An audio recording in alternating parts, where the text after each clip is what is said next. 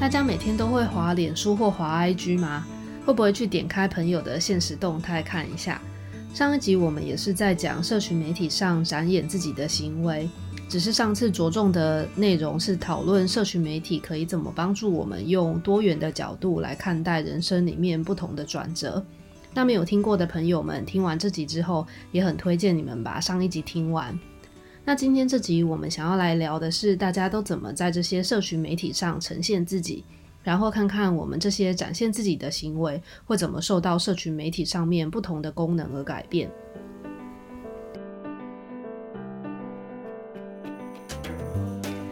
嗨，今天到目前为止还好吗？谢谢你收听科技社会设计，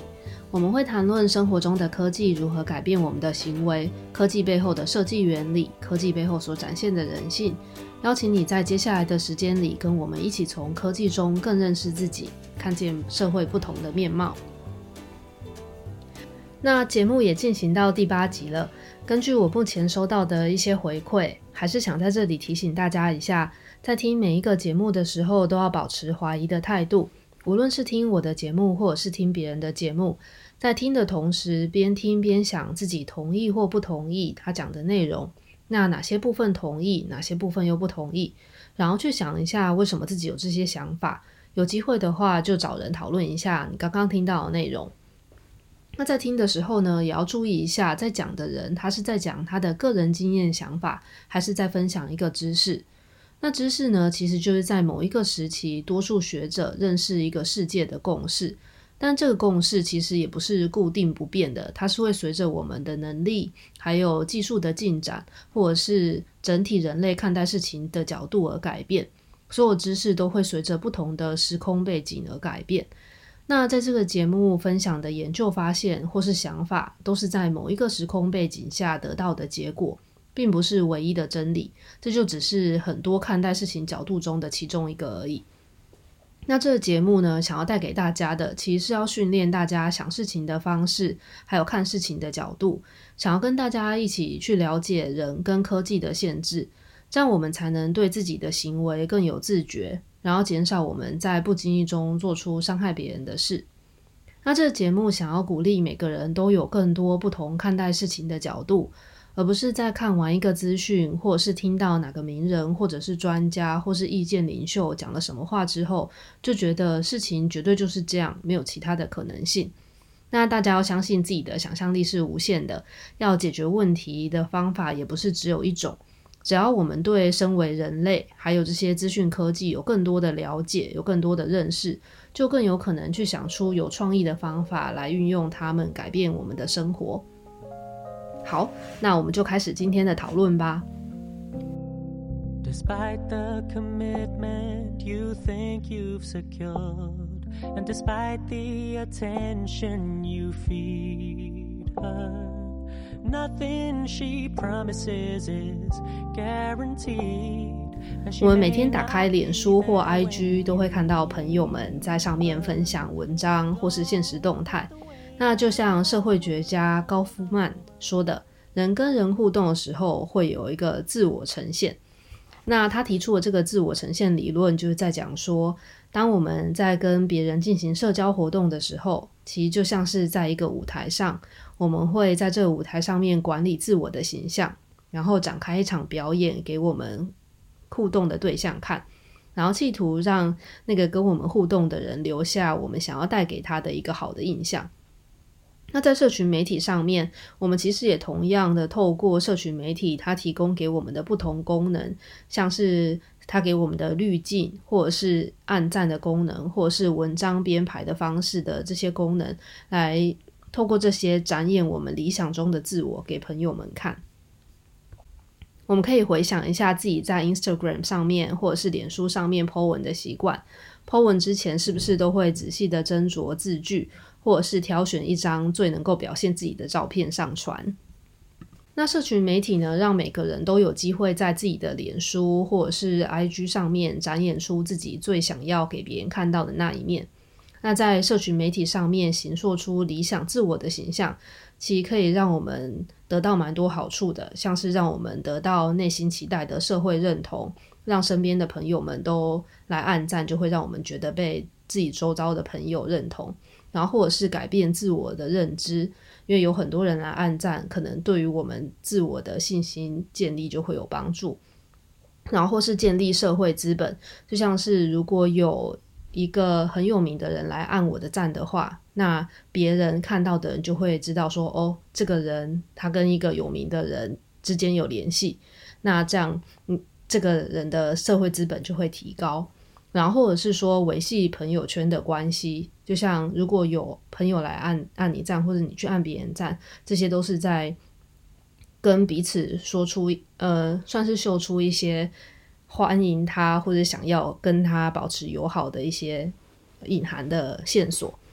那当所有的动态呢都会收到公开的按赞或是留言的时候，我们呈现自我的方式就会受到这一个公开性影响。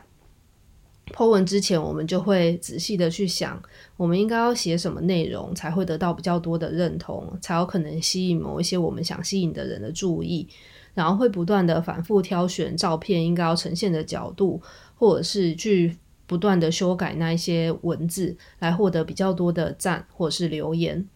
但是当社群媒体设计师尝试把这个互动的公开性拿掉之后，大家想一下，我们的po文行为会不会跟着改变？等一下呢，要分享的这篇研究想要讨论的主题，就是当我们在社群媒体上遇到一个小功能的设计被改变之后，我们在表现自己的方式会怎么样子被影响。那首先我们需要先介绍一下限时动态。限时动态是什么？它又被叫做 Stories， 你们可以在脸书上面或是 Instagram 上面的那个圆圈看到，那就是限时动态。然后 Snapchat 也有。然后在限时动态上，我们可以透过手机的相机直接把生活当下发生的某一个事件拍下来，然后立刻上传到比如说脸书上或 IG 上的 Stories， 让朋友们看到自己正在经历的事。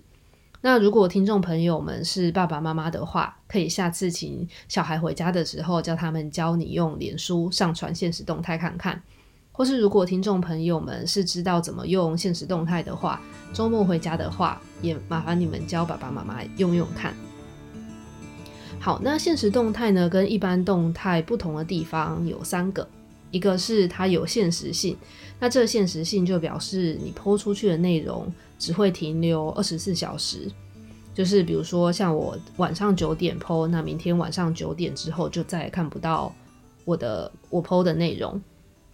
那第二个不同是，就只有分享者可以看得到已读清单，就是 po 文的人他才看得到到底有谁点进来看过你的内容，然后收到的回应也就只有 po 文的那个人可以看得到。那第三个不同的地方是，分享一个事情的或是一个事件的成本很低，我们就只要拿起手机相机拍照一下或是录影一小段就可以直接分享，不需要花太多心力去写一长段的内容，或者是去修改影片等等的就可以上传。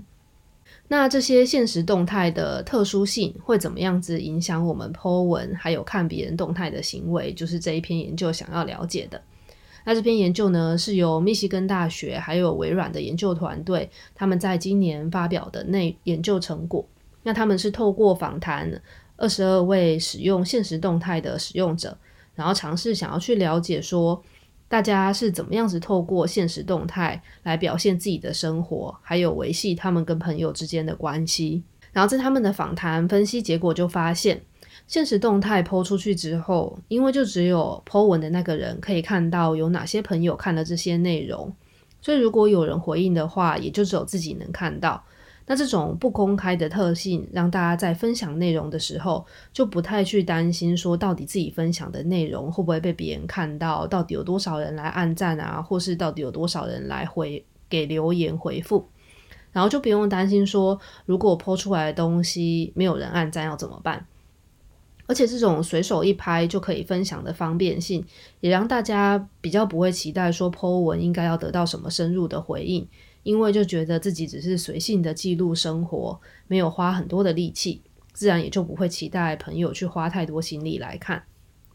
那透过这种限时动态的设计，我们就能比较没有压力的去分享生活。一方面是因为没有了那个公开的留言还有按赞的机制，就不太需要在意 po 文是不是会让大部分的人都喜欢。这样一来，我们就可以更自在更随意的分享自己生活的一些小片段。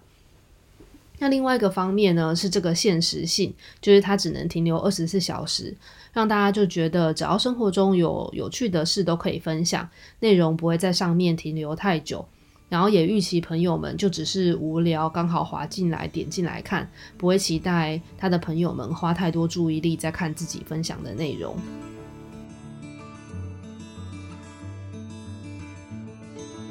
另一个发现是限时性这个特性保留了生活的片刻，限时动态内容只会停留24小时，除了让看的人不会预期内容是太需要深入讨论的主题之外，其实这些访谈受访者他其实也提到说，这可以让他们很轻松无压力分享的方式，让他们更倾向去分享比较真实或是平凡的生活片刻。那透过看朋友圈的即时动态，也让我们有一种一起经历彼此生活片刻的感受。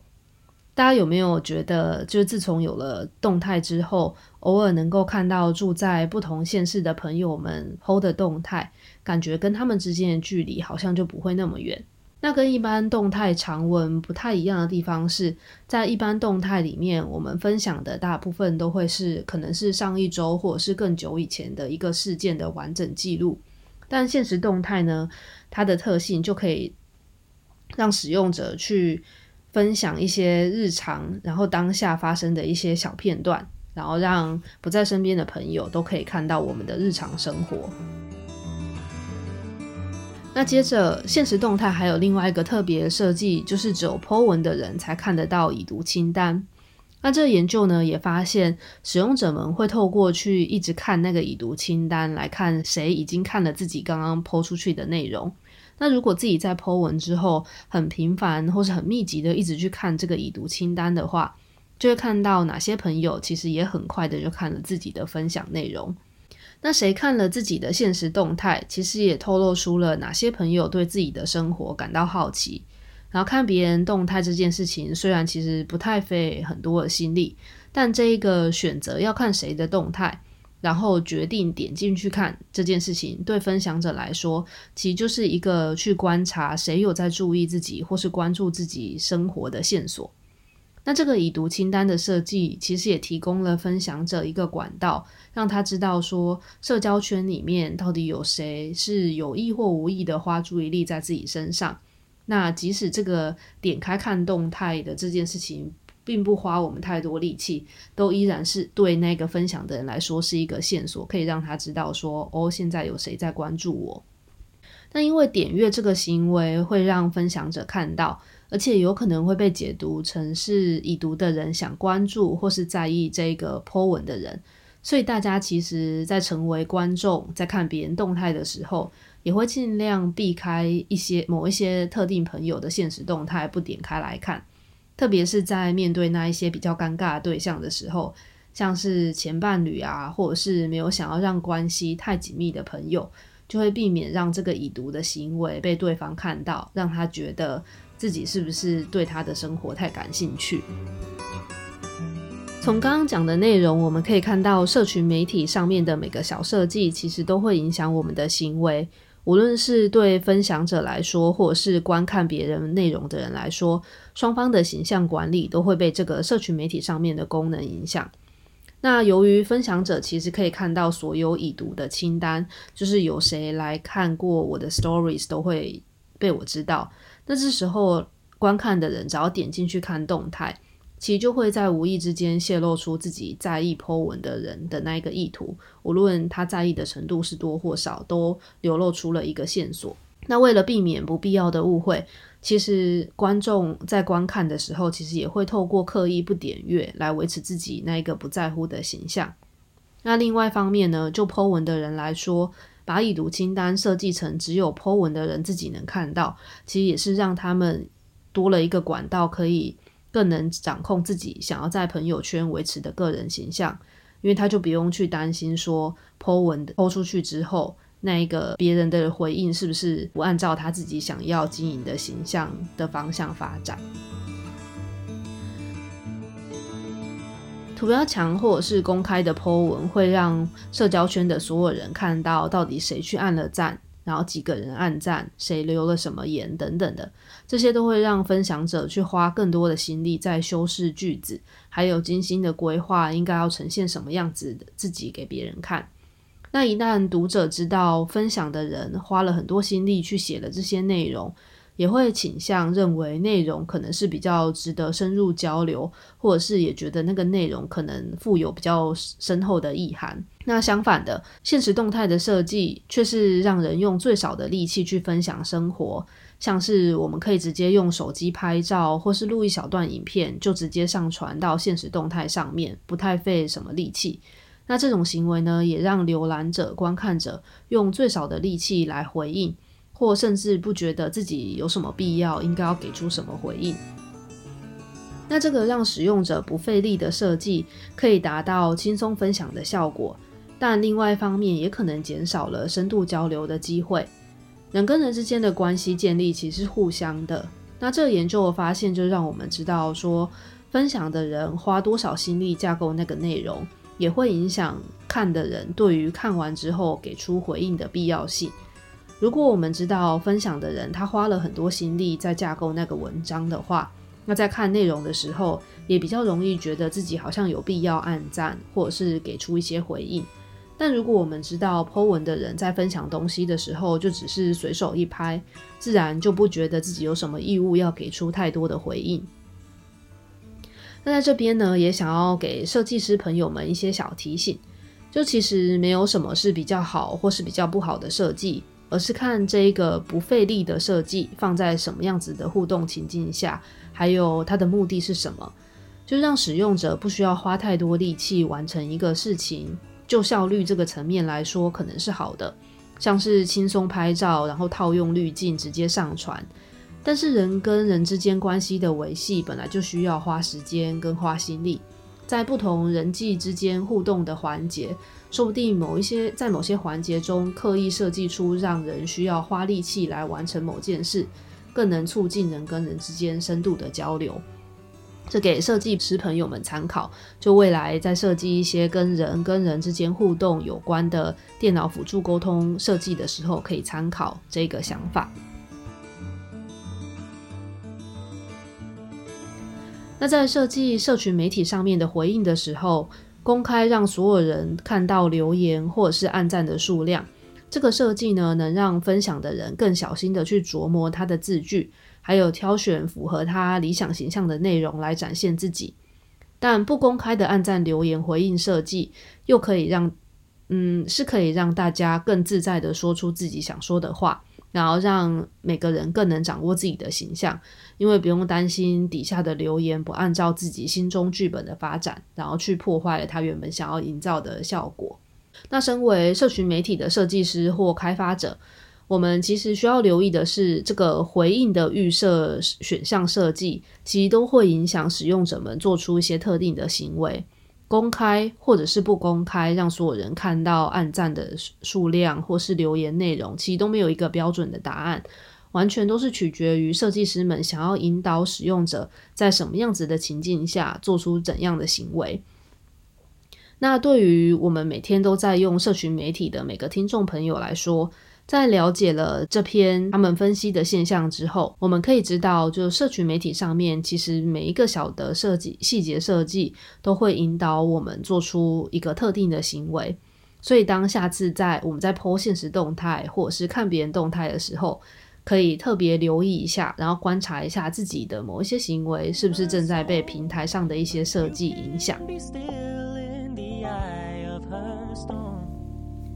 好，那谢谢你听到这里，很开心跟你一起度过这段时间。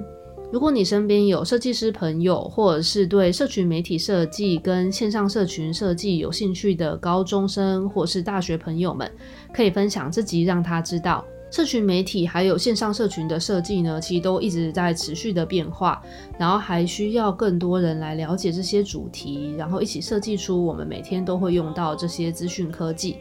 如果你一时想不到身边有这种朋友的话，那就分享给一个不住在台北的人，介绍他认识 podcast， 然后推荐他一个适合他的节目，不一定要是科技社会设计这个节目。会这样说呢，是因为我的后台目前台湾地区的听众其实都还是台北地区的收听者居多，占了60%以上。但我觉得只要有手机跟网络，其实就可以收听节目，应该不会有太大的南北差异才对。那虽然台北人通勤时间比较长，所以可能养成了收听的习惯，但不通勤的人只要知道这个收听媒介的话，其实他们也可以发展出通勤之外的收听方式，像是做家事啊、散步、走路、洗澡的时候都可以听。那现在我的观察是，台北以外的人知道 podcast 的人太少，所以需要靠听众朋友的帮忙。现在就想一个你身边住在南部或者是东部的朋友，然后分享一个你喜欢的节目给他。好，那今天就到这里，我是琦兰，祝你有一个平静快乐的一天，下次见，拜拜。